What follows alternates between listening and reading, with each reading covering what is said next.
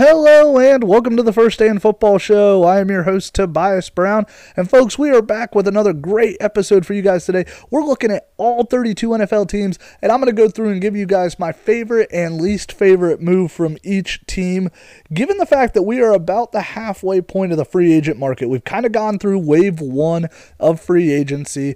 We've seen a lot of big names come off the market, but there's still a lot of big names available. Guys like Odell Beckham Jr., A.J. Green, Jarvis Landry, all still available, all can make huge impacts on contenders. We see guys like Julio Jones, Calais Campbell, Patrick Peterson, Tyrann Mathieu, also all still available. There's still a lot of names out there. On the offensive line, you got guys like Dwayne Brown and Eric Fisher still available, still could come in and play, give you good starting tackle play right away. A lot of names still available, but since we're at the halfway point of free agency, I did want to go through and give you guys my favorite and least favorite move by every team so far. We're going to start in the AFC East with the Buffalo Bills. And looking at the Buffalo Bills, they did make the one splash signing, bringing in Von Miller on the 6-year, $120 million contract.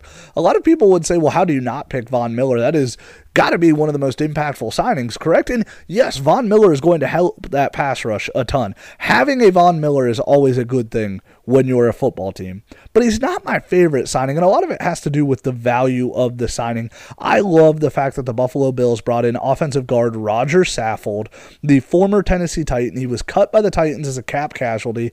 The Buffalo Bills needed a solid guard. They had been searching for guard play for a while. John Feliciano had started for them a little bit, and then this last offseason they brought in former Charger Forrest Lamp. Forrest Lamp didn't cut it in Buffalo, and there's kind of been a hole at that guard position. It's the one position on the offensive line you'd like to see them lock up a little bit better. Roger Saffold, a huge get for them. Love the fact that it's kind of a one-year deal, a chance for him to maybe rejuvenate his market, and also a chance for Buffalo to get very solid guard play at a cheap price. My least favorite move for the Bills, and this is a little bit tick-tacky because the Bills have not done a ton to dislike. They've, you know, really all of their signings have been smart, whether it's the Von Miller, the Roger Saffold. I like them bringing in Jamison Crowder to be wide receiver 3. I love the signing of Duke Johnson, a cheap running back to complement Devin Singletary and Zach Moss.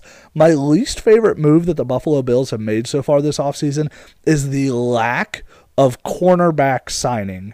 They need help in that defensive backfield. Tre'Davious White is one of the best corners in football. The safety play of Micah Hyde and Jordan Poyer is elite. That combo of safety is one of the better safety combos in football. But opposite Tre'Davious White at the corner position, they don't have a ton. Levi Wallace was their corner 2 last year. He has left. He went to Pittsburgh. So at corner 2, they have a gaping hole there. And the only move they've made in the defensive secondary right now is re-signing Saran Neal. Not a big, needle-moving move. I'd love to have seen them try to get back in on Stephon Gilmore. Obviously, Gilmore played in Buffalo before going to New England. Would love to see them get in on a guy like that. I would like to see them make a move to address corner. Obviously, the draft's still there. There's corners in the draft. Guys like Roger McCreary out of Auburn, Trent McDuffie from Washington, Andrew Booth from Clemson is another one who could be available when Buffalo picks. Those types of guys would definitely move the needle for this Buffalo Bills team. A little bit of a nitpicky thing considering that Buffalo has made so many great moves this offseason, but if I had to pick a least favorite move in Buffalo, it would be that. Moving on to the Miami Dolphins, looking at their offseason, they're another team that's made a ton of moves that are hard not to like. A lot of people are going to say Tyreek Hill has to be your favorite move, right? Obviously, you get one of the best wide receivers in football. You pair him with an emerging young wide receiver and a Jaylen Waddle. How is that not a slam dunk move? And the only thing I would say with the Tyreek Hill trade that's holding me back from making it my favorite move for the Miami Dolphins is the amount of draft capital they invested in a non-quarterback position player. When you're trading for a non-quarterback position player, it's very hard for that player to live up to multiple picks. Tyreek Hill's impact on the game, it's going to be hard for him to have a greater impact than 5 draft picks. And then you give him a contract that's similar to what you would see a quarterback sign. It's hard for Tyreek Hill's value to live up to that, no matter how well he plays. I like the move. I love the idea of putting Tyreek Hill with a Jaylen Waddle, with a Devontae Parker, with a Cedric Wilson, with Mike Gesicki at tight end. I like the move from that standpoint. I just don't love the amount that they invested in it, and that's what's keeping me from making Tyreek Hill my favorite move for the Miami Dolphins this offseason. And that's why I'm going with the signing of backup quarterback Teddy Bridgewater on a one-year, $6.5 million fully guaranteed contract. That is my favorite move Miami has made, and the reason being is because this is a prove-it year for Tua Tagovailoa. If he comes out and struggles, if Tua is not the first-round quarterback that the Dolphins drafted him to be this coming season, you have a guy in Teddy Bridgewater who can come in and close out the season and get you to respectability at the end of the year, can make sure Mike McDaniel's first year as a head coach is not a train wreck because of poor quarterback play. Teddy Bridgewater, like we've said before on this show, he's not going to win you games necessarily, but he will definitely not lose you games with bad turnovers and bad decisions. He takes care of the football, and he is a game-managing quarterback, and with this type of elite talent surrounding him at the playmaker position, this is the type of signing I love. It's competition for Tua. We saw Tua early on with a guy like Ryan Fitzpatrick when Tua first broke into the league. Fitzpatrick gave him competition. This past year, they brought in Jacoby Brissett. Brissett didn't challenge him nearly as much, and it was pretty much Tua's job guaranteed. Tua needs that competition at this point. He's not done anything to warrant the Dolphins saying, Tua, this is definitively your job. Like the idea of bringing competition in. My least favorite move for the Miami Dolphins is the re-signing of Emmanuel Ogbah. I like Emmanuel Ogbah, the player, and I think he's a solid pass rusher. What I don't like is the contract they gave him. 4 years, $65 million for a player of Ogbah's caliber. Just, I don't love the idea, especially given the fact that a guy like Zadarius Smith just signed for less money. I understand Miami wanted to bring back a player in their own locker room, a guy who has emerged with them. You want to reward guys like that. I just don't love the money giving Ogbah that big of a deal. Moving on to the New England Patriots, another team who has not done a ton this offseason. My favorite move for New England would be signing corner Malcolm Butler. They give Malcolm Butler a 2-year deal. He started his career in New England, was a Super Bowl hero, intercepting Russell Wilson on that throw near the end zone to clinch the Super Bowl. But then his departure from New England was a little rough. Of course, he was benched in the Super Bowl against the Philadelphia Eagles. The Patriots lose in a rather embarrassing fashion, having the football thrown all over the field on them by Nick Foles in that game. Malcolm Butler inexplicably was benched. You know, Bill Belichick never really addressed why he benched Malcolm Butler. Butler departed and went to Tennessee.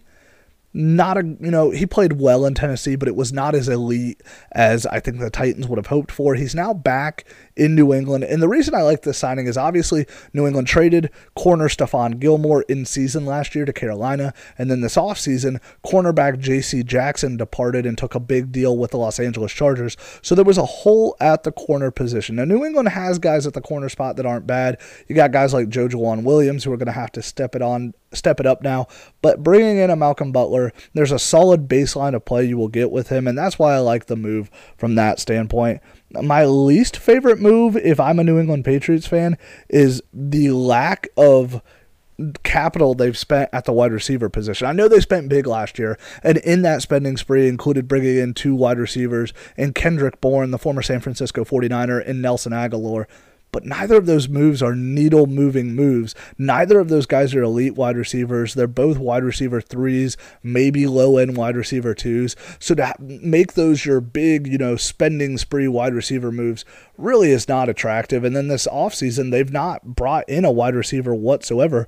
They brought in running back Ty Montgomery, who the former Green Bay Packer, New Orleans Saint, who's played a little bit of wide receiver, kind of a gadget-type player, similar to what we saw the Atlanta Falcons use Cordero Patterson as. So he's a weapon, but I would love to see New England address wide receiver more. Like we talked about, a lot of these moves, the draft still has to happen. There's going to be players who could be drafted by these teams.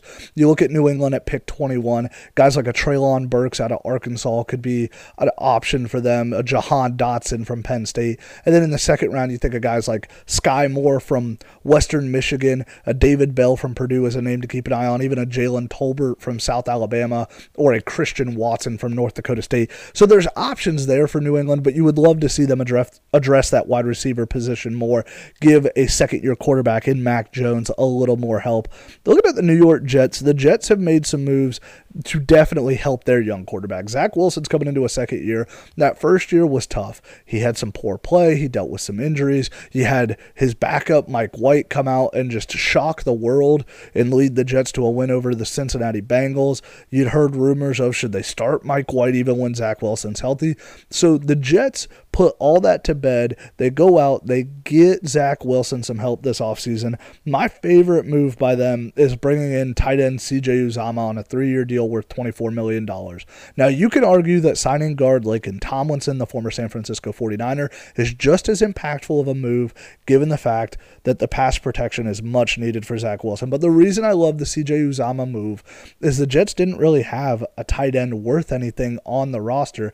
Going and getting Zach Wilson a good, solid tight end. I'm not going to call Uzomah an elite tight end. Uzomah has the ability to get to that elite level of tight end play, played very good up until his injury late in the season, but Uzomah is a solid tight end, and he's going to become a security blanket for a Zach Wilson.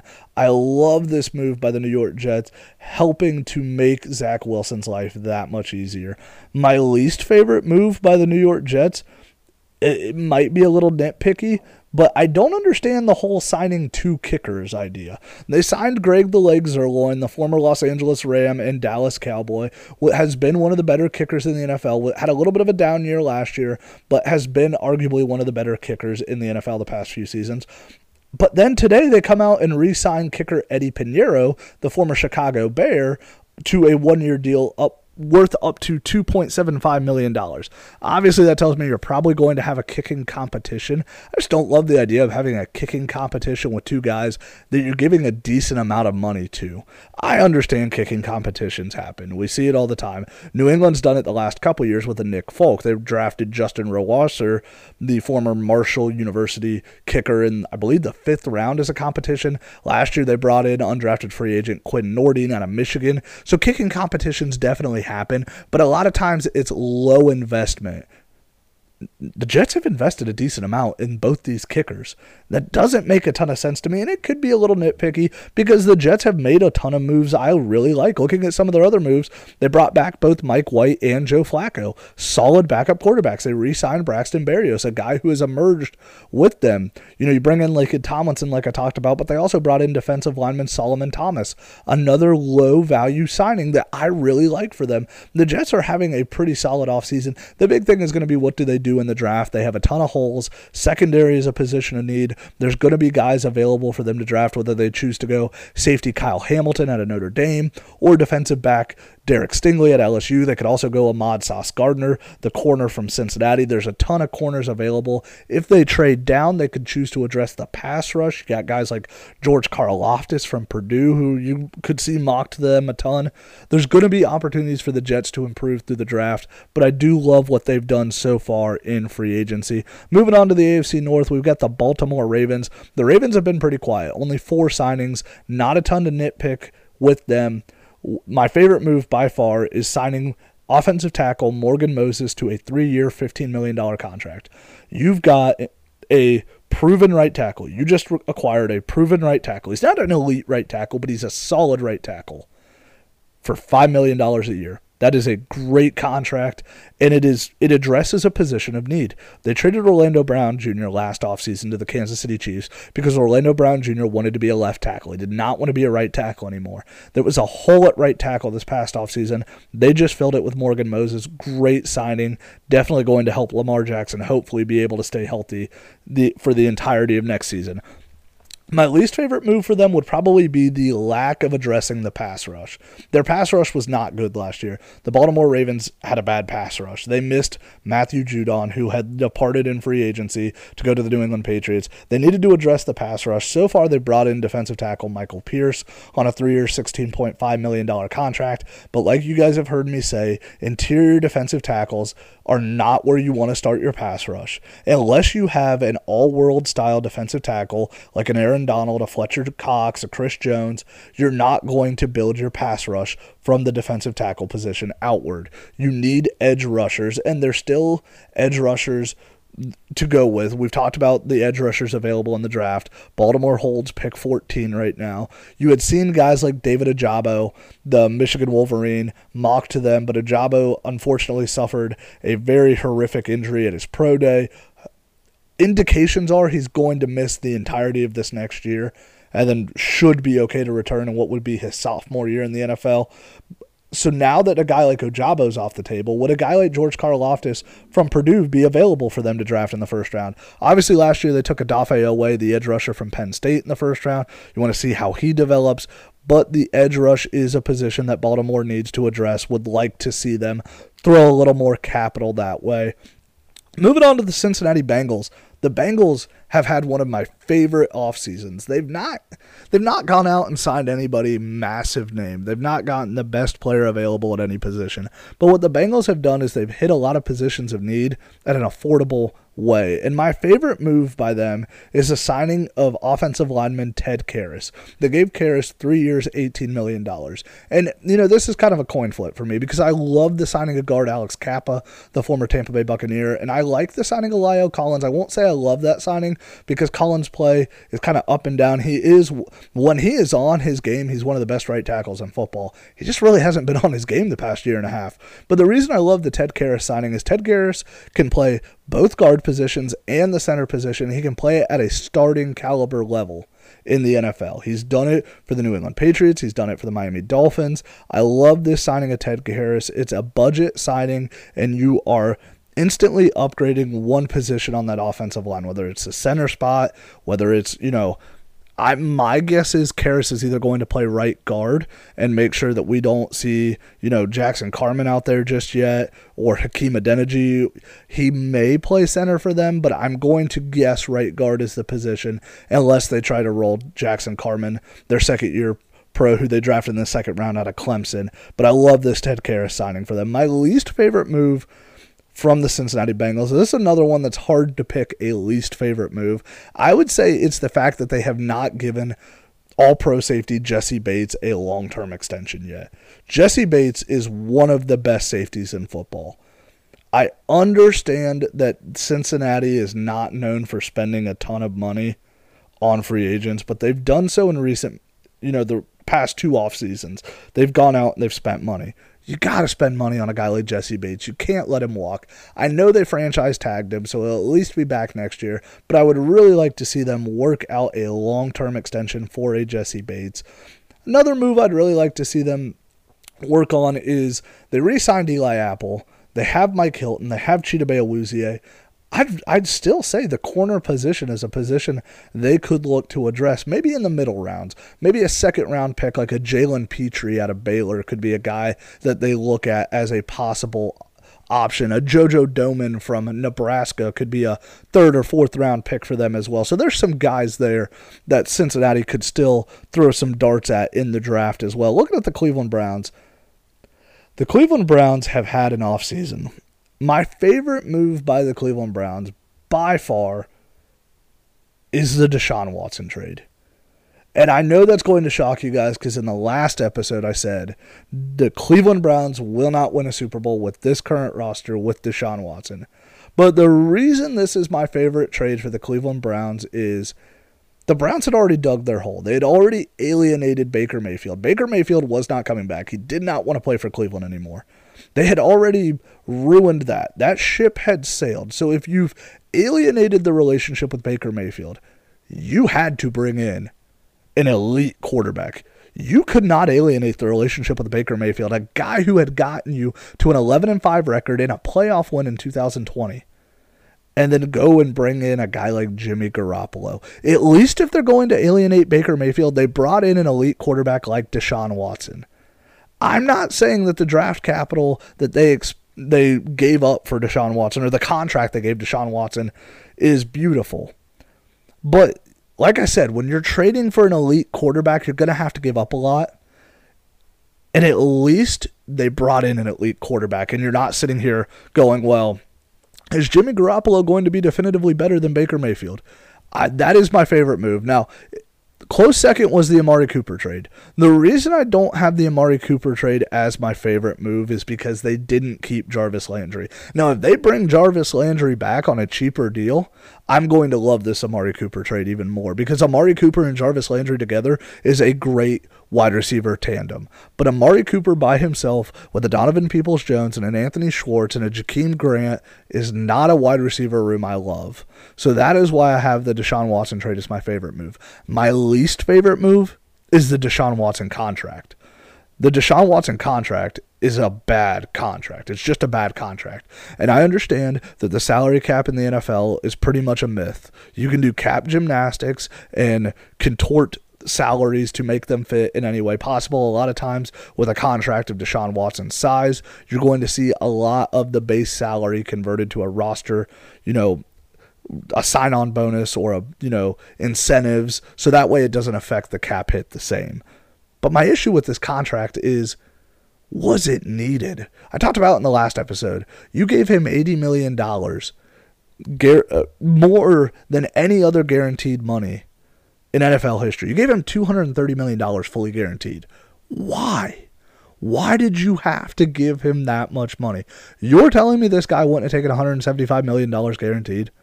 You're telling me, mind you, the most guaranteed money in NFL history prior to Deshaun Watson's new contract was $150 million guaranteed.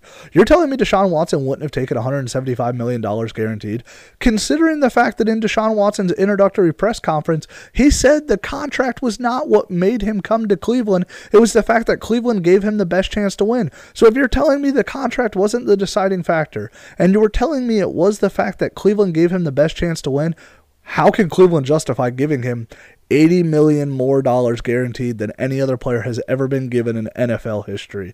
The contract's just ugly. It is an ugly contract. There's no way Cleveland can justify that contract at this point.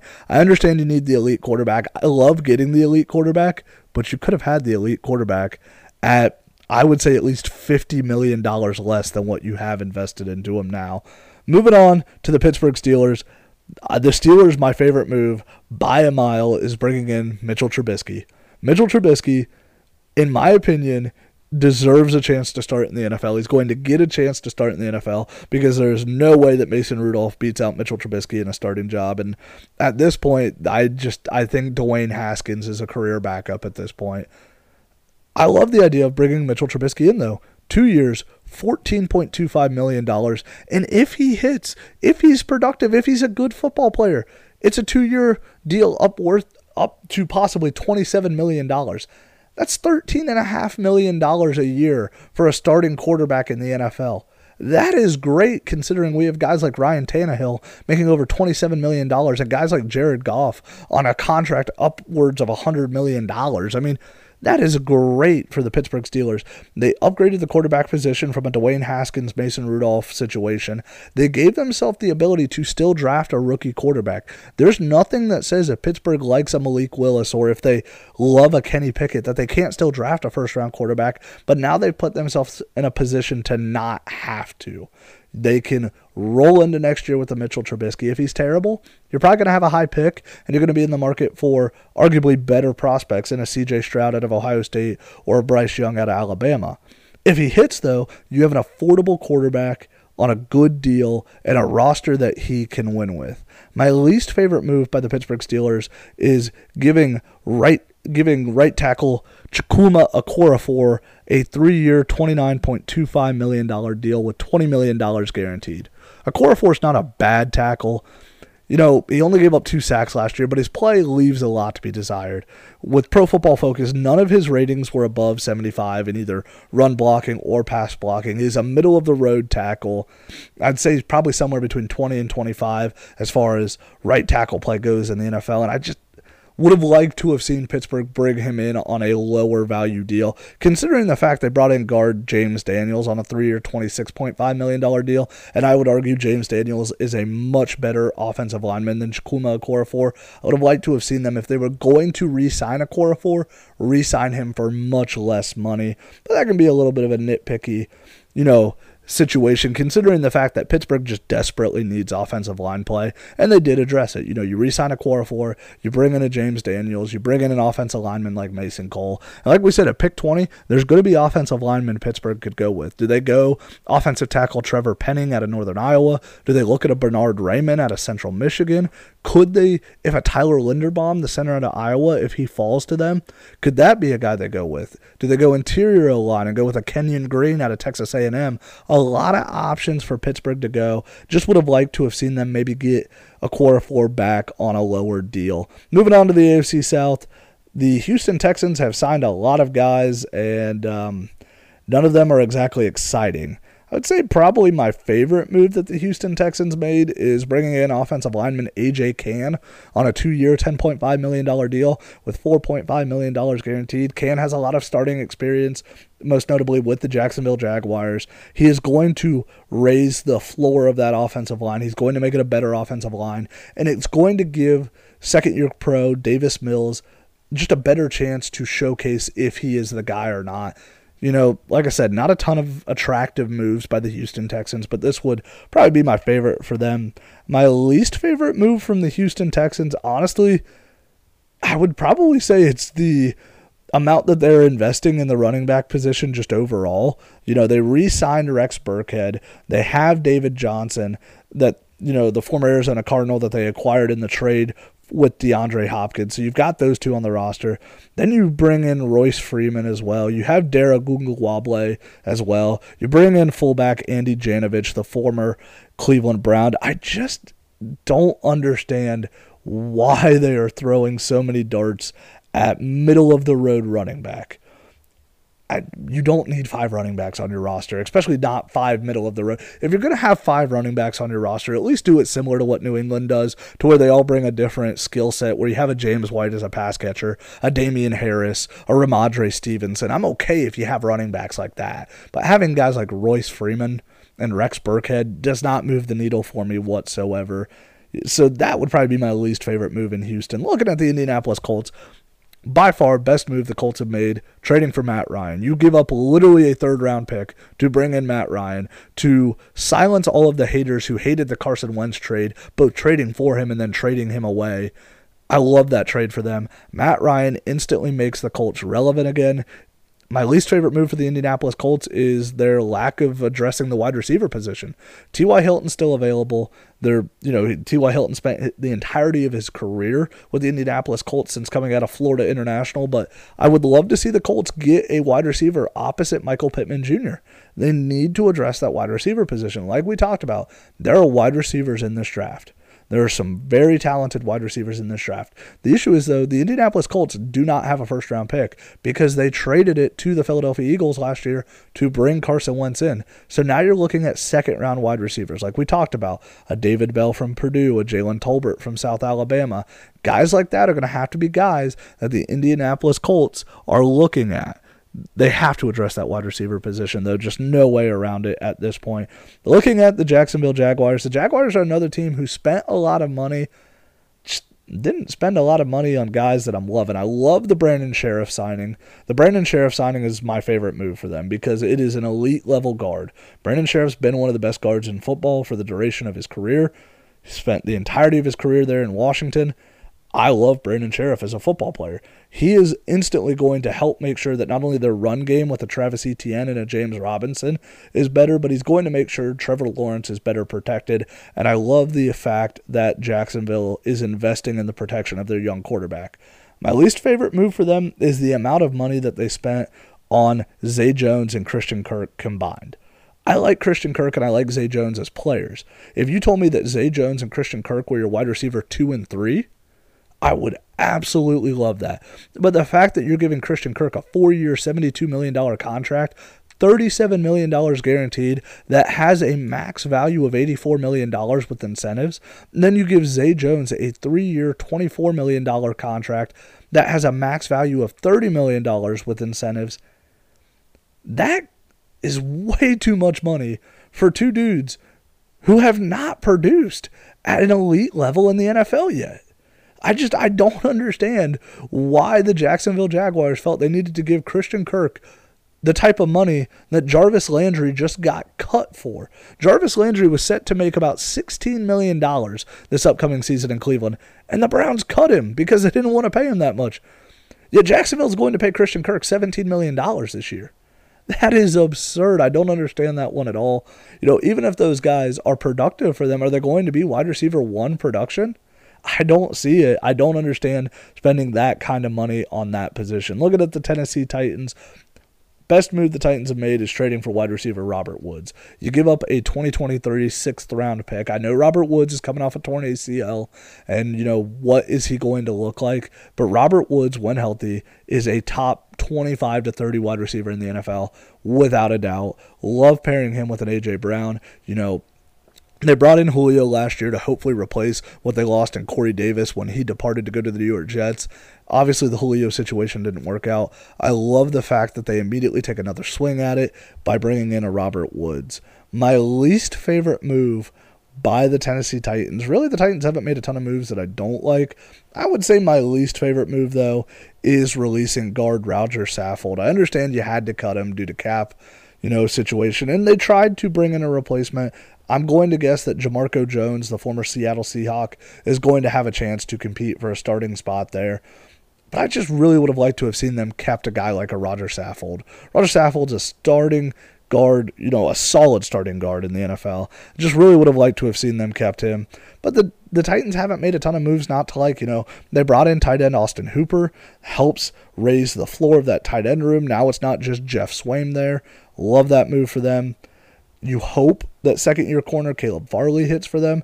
You need to see that quarterback position get better. You know, the Titans, there's a lot they could do in the draft. Do the Titans look at the offensive line? Do the Titans look at wide receiver, at a wide receiver three maybe in the middle rounds? Do they think that a Des Fitzpatrick, the former Louisville Cardinal, is going to develop for them? Do they look at that defense? I mean, the pass rush, I know they gave Harold Landry a massive contract this offseason, and then last offseason they gave a massive contract to Bud Dupree, the former Pittsburgh Steeler. But do they look at pass rush in the middle round? And there's going to be some interior D linemen like a Perion Winfrey from Oklahoma in the middle round who could be a solid get for them. So it'll be interesting to see what Tennessee does in the draft and in the second wave of free agency. Moving on to the AFC West, looking at the Denver Broncos, you have to, I mean, your favorite move has to be bringing in quarterback Russell Wilson. I mean, they upgraded the quarterback position. We're not looking at Teddy Bridgewater or Drew Lock or a Brett Rippon anymore. You have Russell Wilson. That's a great move. I love that move. My least favorite move for the Denver Broncos, I would say it's the amount of money they gave to Randy Gregory. Randy Gregory has never played an entire season in the NFL. He's had several issues with suspensions, and you give him 5 years, $70 million. Now, I know only $28 million is guaranteed, but I'd still like to have seen them maybe go for a lower-end pass rusher, a cheaper pass rusher, or if you're going to give that type of money, maybe give it to a more proven commodity like a Von Miller. Just not sure I love giving Randy Gregory that type of money. Looking at the Kansas City Chiefs, my favorite move by far is getting Juju Smith-Schuster on a one-year $10.75 million deal. That is essentially a $3.25 million salary with upwards of about $7 million in incentives. So really the base salary for Juju Smith-Schuster is about $3.25 million. That is a steal for the Kansas City Chiefs. I love that move. Least favorite move by a mile is trading Tyreek Hill. I understand that he forced your hand, but I think I would have called his bluff at that point. Tyreek Hill adds so much to the Chiefs' offense. Tyreek Hill made Travis Kelce an elite tight end. And I know that's going to be a bit of a controversial take because Travis Kelce is one of the best tight ends in football, but Tyreek Hill made Travis Kelce's life that much easier because with Tyreek Hill on the field, teams had to keep a deep safety. You could bring a safety up in the box to either spy on Patrick Mahomes when he would scramble or to help cover a Travis Kelce. Having Tyreek Hill on the field pretty much guaranteed that Travis Kelce was either going to be covered by a slot corner who was much smaller than him or was going to be covered by a linebacker who was much slower than him. No Tyreek Hill is going to make Travis Kelce's life that much harder. Look at the Las Vegas Raiders. Favorite move, bringing in Devontae Adams. I understand that you gave him a massive contract, and I just complained about the Dolphins doing this with Tyreek Hill, giving him quarterback money for a wide receiver. But the reason I love the Devontae Adams trade is because The Raiders have their quarterback. They have Derek Carr. They know they have their franchise guy. So if you have your franchise guy, go get him that elite wide receiver. And the fact that Devontae Adams and Derek Carr were college teammates at Fresno State makes me love this move even more. My least favorite move for them is actually who they brought in at head coach. Not that Josh McDaniels is a bad coach. It's just the fact that I really felt that Rich Bisaccia deserved this job and would have loved to have seen them kept Rich Bisaccia. And what that tells you, if my least favorite move of your offseason is bringing in a coach, chances are your offseason's not that bad, and it hasn't been. Outside of Devontae Adams, they've also looked to bring in backup running backs Amir Abdullah and Brandon Bolden, which I love for them because I think Josh Jacobs is maybe not the bell cow back he looked like at the beginning of his career. Then you bring in Demarcus Robinson to be a solid wide receiver 3 or 4. Love that move. Love bringing in defensive end Chandler Jones and defensive tackle Vernon Butler to help that defensive line. Really like what the Raiders are doing this offseason. The Chargers win the offseason for me. My favorite move is their entire offseason. You'll get bringing in tight end Gerald Everett. He was solid with the Rams, declined a little bit with the Seahawks last year, but I love the move, getting a little bit younger at the tight end position and making sure that Justin Herbert has solid tight end play. Love the fact that they re-signed Mike Williams. Obviously, bringing in Khalil Mack and JC Jackson is massive. I just love the Chargers offseason. I don't know that I hate any of their moves. I'd say my least favorite move is just the uncertainty at right tackle at this point. They did cut right tackle Brian Bulaga, the former Green Bay Packer. So, let's see what they do at right tackle. There's going to be some tackles available. Like we talked about, Trevor Penning, Bernard Raymond, both going to be available. Let's see what they do at right tackle. That could end up being my least favorite move for them. The Dallas Cowboys. My least favorite move is the amount of guys the Dallas Cowboys have lost. They lost Randy Gregory. They lost Cedric Wilson. I don't like losing guys like that if I'm the Dallas Cowboys. They need those guys. You lost your kicker, Greg Zuerlein. Who are you bringing in at that point? Dallas is a team that needs to win. You've got big contracts like Ezekiel Elliott. You've got big contracts like Dak Prescott. The fact that you lost those guys, the fact that you had to trade in Amari Cooper, this is not good if I'm a Dallas Cowboys fan. So that's my least favorite move for them. My favorite move for them is probably the signing of wide receiver James Washington on a 1-year deal. If you're going to lose Cedric Wilson, if you're going to lose Amari Cooper, if you're going to say that we're going to invest in Michael Gallup and CeeDee Lamb, you need a solid wide receiver 3, and I think James Washington could be that for them. They've got other wide receivers on the roster, whether it's second-year pro Simi Fehoko out of Stanford or Noah Brown. They've got some options there, but I like bringing in James Washington to make sure wide receiver 3 is not a massive position in need. Moving on to the New York Giants' favorite move, Tyrod Taylor, giving Daniel Jones competition. The exact same thing we said about Tua Tagovailoa can be said about Daniel Jones. Daniel Jones needs competition because this is a make-it-or-break-it year for Daniel Jones. Tyrod Taylor is not an elite starter, but he's one of the best backups in football and can definitely start. I put him in the same category as a guy like Case Keenum, so I love that move. My least favorite move for the New York Giants, really the Giants haven't done a ton that I dislike heavily. I'd say that I'd like to see them maybe address the pass rush a little bit more. They brought in Azeez Ojulari last year, the second-round pick out of Georgia, so obviously you hope he continues to develop. I would say I'd like to see them address that pass rush a little more, and there's a lot of options for them to do that. They did bring in Jihad Ward, the defensive end. He's a solid rotational pass rusher, but you would like to see them maybe do a little more with the pass rush. Philadelphia Eagles, favorite move is bringing in Hassan Reddick, getting a little bit younger on the pass rush. They did bring back Derek Barnett. They re-signed Fletcher Cox. So the pass rush stays intact for the most part, but adding a Hassan Reddick and getting a little younger at that pass rush, love that for the Philadelphia Eagles. Least favorite move is the lack of addressing the wide receiver position. They re-signed Greg Ward, and they brought in Zach Pascal. Zach Pascal at best is a wide receiver 4 or 5. And that's about all they've done at wide receiver. They need to get something opposite Devontae Smith. Like we said, there's a ton of wide receivers available in this draft, and Philadelphia currently possesses 3 first-round picks. They have pick 15, pick 16, and pick 19. They could package those picks to move up to get a game-changing wide receiver like a Garrett Wilson out of Ohio State or a Drake London out of USC. Or they could stay pat and take a guy like a Chris Olave out of Ohio State or take a Jamison Williams out of Alabama. There's options there for them, but they absolutely have to address wide receiver more, in my opinion. The Washington Commanders, my favorite move of the offseason is bringing in Carson Wentz. You brought in Carson Wentz, you brought in a quarterback who is better than Taylor Heineke, who is better than Kyle Allen, and you didn't have to give up a first-round pick to do it. I understand you're going to pay him $28 million this year, and that's not great, and because you're going to pay him $28 million, you had to cut solid rotational pass rushers like a Matt Ioannidis, and I don't love that, but I do love the fact that they upgraded at quarterback. My least favorite move for the Washington Commanders this offseason is the fact that they named themselves the Washington Commanders. You hyped up this name change. You got us all hyped for a name change. And you picked Commanders. I don't understand. At that point, couldn't you have just stayed the Washington football team? You picked the Washington Commanders. What am I going to shorten Commanders to? I'm going to call you the Commies at that point. You're the Washington Commies. You couldn't have just stayed the Washington football team at that point. By far my least favorite move for the Washington Commanders this year. The Chicago Bears. It's been interesting for the Chicago Bears. Do I have to pick a favorite move for them? I'd say my favorite move is bringing in Byron Pringle. And that's just because it's the only move I have anything nice to say about. They brought Byron Pringle in on a one-year, $4 million fully guaranteed contract. And Byron Pringle is, at worst, going to be a wide receiver 3 for them. They just don't have a clear wide receiver 1. Darnell Mooney is at least a wide receiver 2 in the NFL. I just don't know who wide receiver 1 is for them.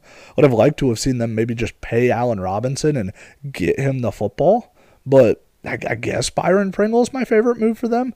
My least favorite move for the Chicago Bears is probably their entire offseason. It's just not a pretty offseason. I mean, you bring in Trevor Siemian to be a backup. You bring in Byron Pringle. You bring in wide receiver Equinemius St. Brown, the former Green Bay Packer. You bring in backup guard Lucas Patrick, the former Green Bay Packer. I guess I would say bringing in Dakota Dozier, the former guard of the Minnesota Vikings, would be my least favorite move, if nothing else, because I legitimately think Dakota Dozier may be the worst guard in the NFL. His tape is abysmal. It is hard to watch, so I guess I'm going to go with Dakota Dozier as my least favorite move for the Chicago Bears. Looking at the Detroit Lions, favorite move for the Lions is that DJ Chark signing. I really think Amon-Ra St. Brown is going to be a solid wide receiver for years to come for the Detroit Lions, and I love the fact that they went and got a DJ Chark, a solid wide receiver 2, to pair him with. I think this is a great move. Now, I know it's only a one-year deal, so he's going to hit free agency again next year. I just like the move for the Detroit Lions. Not a ton I dislike with the Detroit Lions. They haven't done, where they have spent money, it's not been bad. They haven't spent a ton of money. I'll probably say my least favorite move for the Detroit Lions will be if they draft Malik Willis at number 2 overall. And I talked about it last episode. I think there is a legitimate chance that Malik Willis could go number 2 overall. And he has a lot of tools and intangibles and traits that I love. He's got the ability to run. He's got the big arm. He can make the wow plays. I just think the Detroit Lions have a ton of holes. And in my opinion, the best thing for them to do at number 2 is to trade down. I know they have another pick in the first round. They have pick 32 that they got from the Los Angeles Rams in the Matthew Stafford trade. But at this point, if Malik Willis is what you're looking at 2, trade down. Get out of the number 2 pick at that point. But like I said, Detroit hasn't done a ton at this point that I dislike. The Green Bay Packers, my least favorite move by a mile, is everything they've done at wide receiver. If you're going to bring Aaron Rodgers back, that tells me you want to win now, right? So if you're going to bring Aaron Rodgers back and you want to win now, how do you not make sure that Devontae Adams is going to come back? And then when you have to give up Devontae Adams, at least you get another first-round pick, right? So then you're going to invest in Marquez Valdes-Scantling, right? You're going to make him the guy. No. He walks. He goes to Kansas City on a 3-year, $30 million contract. I mean, I just don't understand their move at wide receiver right now. Right now, you got guys like Amari Rodgers, the former Clemson Tiger, Alan Lazard, the former Iowa State Cyclone. That wide receiver room's just not good. That's by far my least favorite move. I mean, I don't like a ton here. I don't like a ton that Green Bay's done this offseason. They re-signed Devondre Campbell and Rasul Douglas, guys who had breakout years for them last year, so I guess I like that. But there's a lot I just don't like in Green Bay. Like I said, I don't like what they're doing at wide receiver. I don't like the fact that you re-signed Preston Smith, the linebacker, to the former Mississippi State Bulldog. You give him a big contract, and I understand that you did that to help save on the cap this year, but you give him a big contract, but then you have to cut linebacker Zadarius Smith, who's arguably your best pass rusher. Green Bay's offseason does not make a lot of sense to me, and I'm not a huge fan of it. Looking at the Minnesota Vikings, favorite move is giving Kirk Cousins that contract. I know 1 year, $35 million fully guaranteed that will put him under contract through 2023 doesn't seem like a great move, but it gives them the cap flexibility to make a signing like bringing in edge rusher Zadarius Smith, which was a huge need for them. They needed a viable pass rusher opposite Danielle Hunter. They got it with Zadarius Smith, and the whole reason they had the cap money to do it was because they gave Kirk Cousins that contract extension. That's why I love that Kirk Cousins signing so much. My least favorite move is their lack of addressing interior offensive line. You got guys like Garrett Bradbury still slated to start. I don't love that. The only interior offensive line signing they've made is bringing in former Miami Dolphin Jesse Davis. And if you were so bad in Miami that Miami didn't want you to start on their offensive line anymore, and mind you, Miami's offensive line is one of the worst in football, chances are you're not moving the needle with your new team. Not a huge fan of bringing in Jesse Davis at all. Looking at the NFC South, the Atlanta Falcons. It's so tough because this is a clear team in a rebuild. This is a team who clearly, if you're trading Matt Ryan for a third-round pick and you're willing to eat $40 million of his salary, that tells me if you're taking a dead cap hit of $40 million and only getting a third-round pick, you're rebuilding.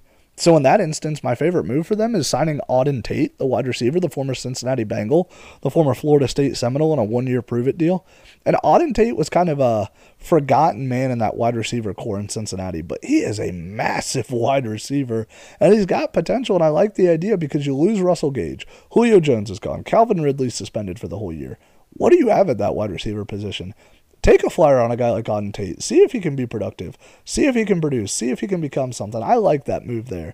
My least favorite move for the Atlanta Falcons, I don't really know that I have a least favorite move for them. There's nothing that they've done that I hate. I understand moving on from Matt Ryan. You weren't winning. This roster's not built to win right now. I would say my least favorite move is that lack of pass rush. And like I said, you've heard me talk about it with several other teams. Pass rush is going to be available in the draft. I just think when Atlanta picks at pick 8, there's a legitimate chance they go quarterback. And because of that, what are you getting at pass rush at that point? Are you looking at an edge rushing linebacker like a Brian Asamoah from Oklahoma? Could that be a potential pick for them at this point? I'd just like to see them do a little more with their pass rush at this point. Carolina, you just missed out on every quarterback you've wanted.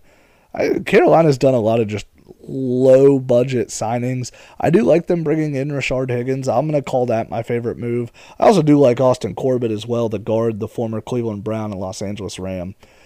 The reason I'm going to go Higgins, though, is you have DJ Moore, you have Robbie Anderson, you have Terrence Marshall Jr. from the former LSU Tiger. Bringing in Higgins helps kind of complete that wide receiver core and give you four solid options for whoever plays quarterback. It looks like it's probably going to have to be Sam Darnold. My least favorite move is the fact that they're going into next year with Sam Darnold as their starting quarterback with a cap hit of $18.85 million. That's just not a good place to be if you're any NFL team. That's my least favorite move for Carolina. Looking at the New Orleans Saints, favorite move for the New Orleans Saints is bringing back Jameis. Giving Jameis 2 years, $28 million, only $15.2 million fully guaranteed. You're getting a starting quarterback who's a viable starting quarterback. He's probably, when fully healthy, a top 20 starting quarterback in the NFL right now. You got him for $14 million a year. I like this for the New Orleans Saints. My least favorite move for the New Orleans Saints is losing left tackle Teron Armstead, given the fact that you still have guys like Andres Pete making big money on your offensive line, playing, average to slightly above average play. Well, you could have re-signed Teron Armstead. I don't like losing a left tackle of Teron Armstead's caliber.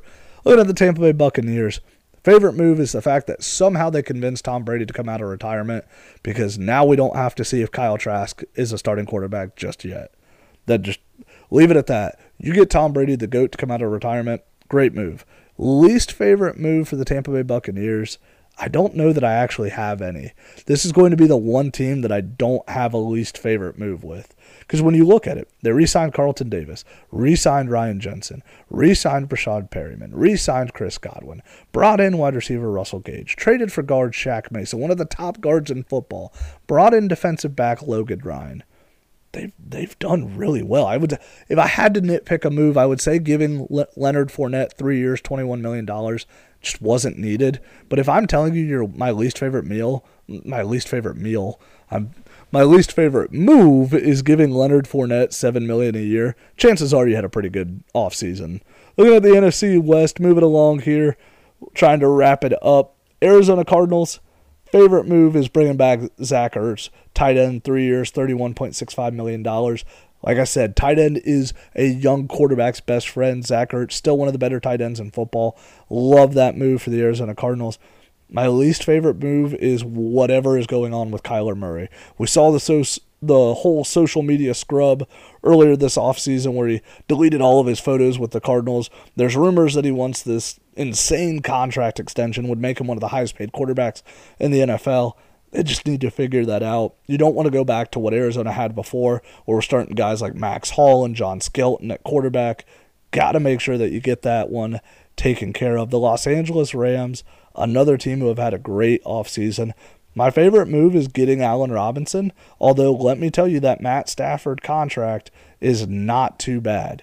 The Matt Stafford contract is the re-signing of him on 3 years, $129 million, especially when we see guys like what Aaron Rodgers just re-signed for and what we saw Deshaun Watson get. I do like that Matt Stafford contract extension. But the reason I'm going Allen Robinson here is Allen Robinson goes for 3 years, $46.5 million. And given what the Jaguars gave to guys like Christian Kirk and Zay Jones, for the Rams to get an Allen Robinson and pair him with a Cooper Kupp, absolutely love it. They also have Van Jefferson, the former Florida Gator, and then former second-round pick Tutu Atwell. I like that wide receiver room there in Los Angeles. The least favorite move for the Rams is the fact that they gave up a second and third-round pick and then didn't re-sign Von Miller. And that's pretty nitpicky given the fact that Von Miller helped them win a Super Bowl. Rams fans obviously aren't going to care because they have the Super Bowl at this point. Looking at the San Francisco 49ers, 49ers haven't done a ton of big moves just yet. I'll tell you my least favorite move first for them. The least favorite move is the fact that Jimmy Garoppolo is still on your roster. You don't trade up into the top three to draft Trey Lance, and then us still have to wonder if Trey Lance is definitively going to be your starter next year. You got to get rid of Jimmy Garoppolo. I think they've sat on him too long. I think now that guys like Carson Wentz have been traded, we've seen Russell Wilson, we've seen Aaron Rodgers where they're going now, you've seen Deshaun Watson where he's going. Now guys like Baker Mayfield don't have a home. I think Jimmy Garoppolo may be stuck on that roster next season, and I don't love that if I'm a San Francisco 49er fan. My favorite move for them is bringing in corner Tre'Davious Ward. I do like that move. He's a solid corner. He's not one of the top 15 corners in the NFL, but he's a solid defensive back. He's going to give them good play. At 3 years, $40.5 million, it's a good move for an elite 49er defense. The Seattle Seahawks have just not had an offseason that I like at all. I mean, it's hard to pick a favorite move for them. My least favorite move for them is the re-signing of tight end Will Dissly at 3 years, $24 million. And that's just simply because when you traded Russell Wilson, one of the things you got back was a solid young tight end in Noah Fant. So if you get a solid young tight end in Noah Fant, why are we giving $24 million to a backup tight end in Will Dissly? That one makes absolutely no sense. I guess my favorite move is the draft picks that they got for Russell Wilson. And what I mean by that is the Seahawks didn't have a first-round pick because they had traded it to the Jets for Jamal Adams.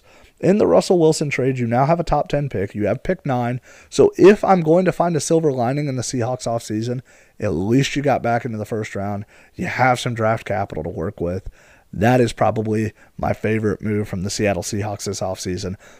But that's all we got for you guys today. We've gone through all 32 NFL teams. I know it was a little bit of a longer episode today, but hey, these teams are out here wheeling and dealing, so we got to cover it. We'll be back later this week with a first-round mock draft for you guys. I'm going to give you guys my first edition of my mock draft, tell you who I think's going where in the first round of this upcoming draft. But like I always tell you guys, rate, subscribe, and review to the podcast. And until next time, we'll see you guys later. Have a good one.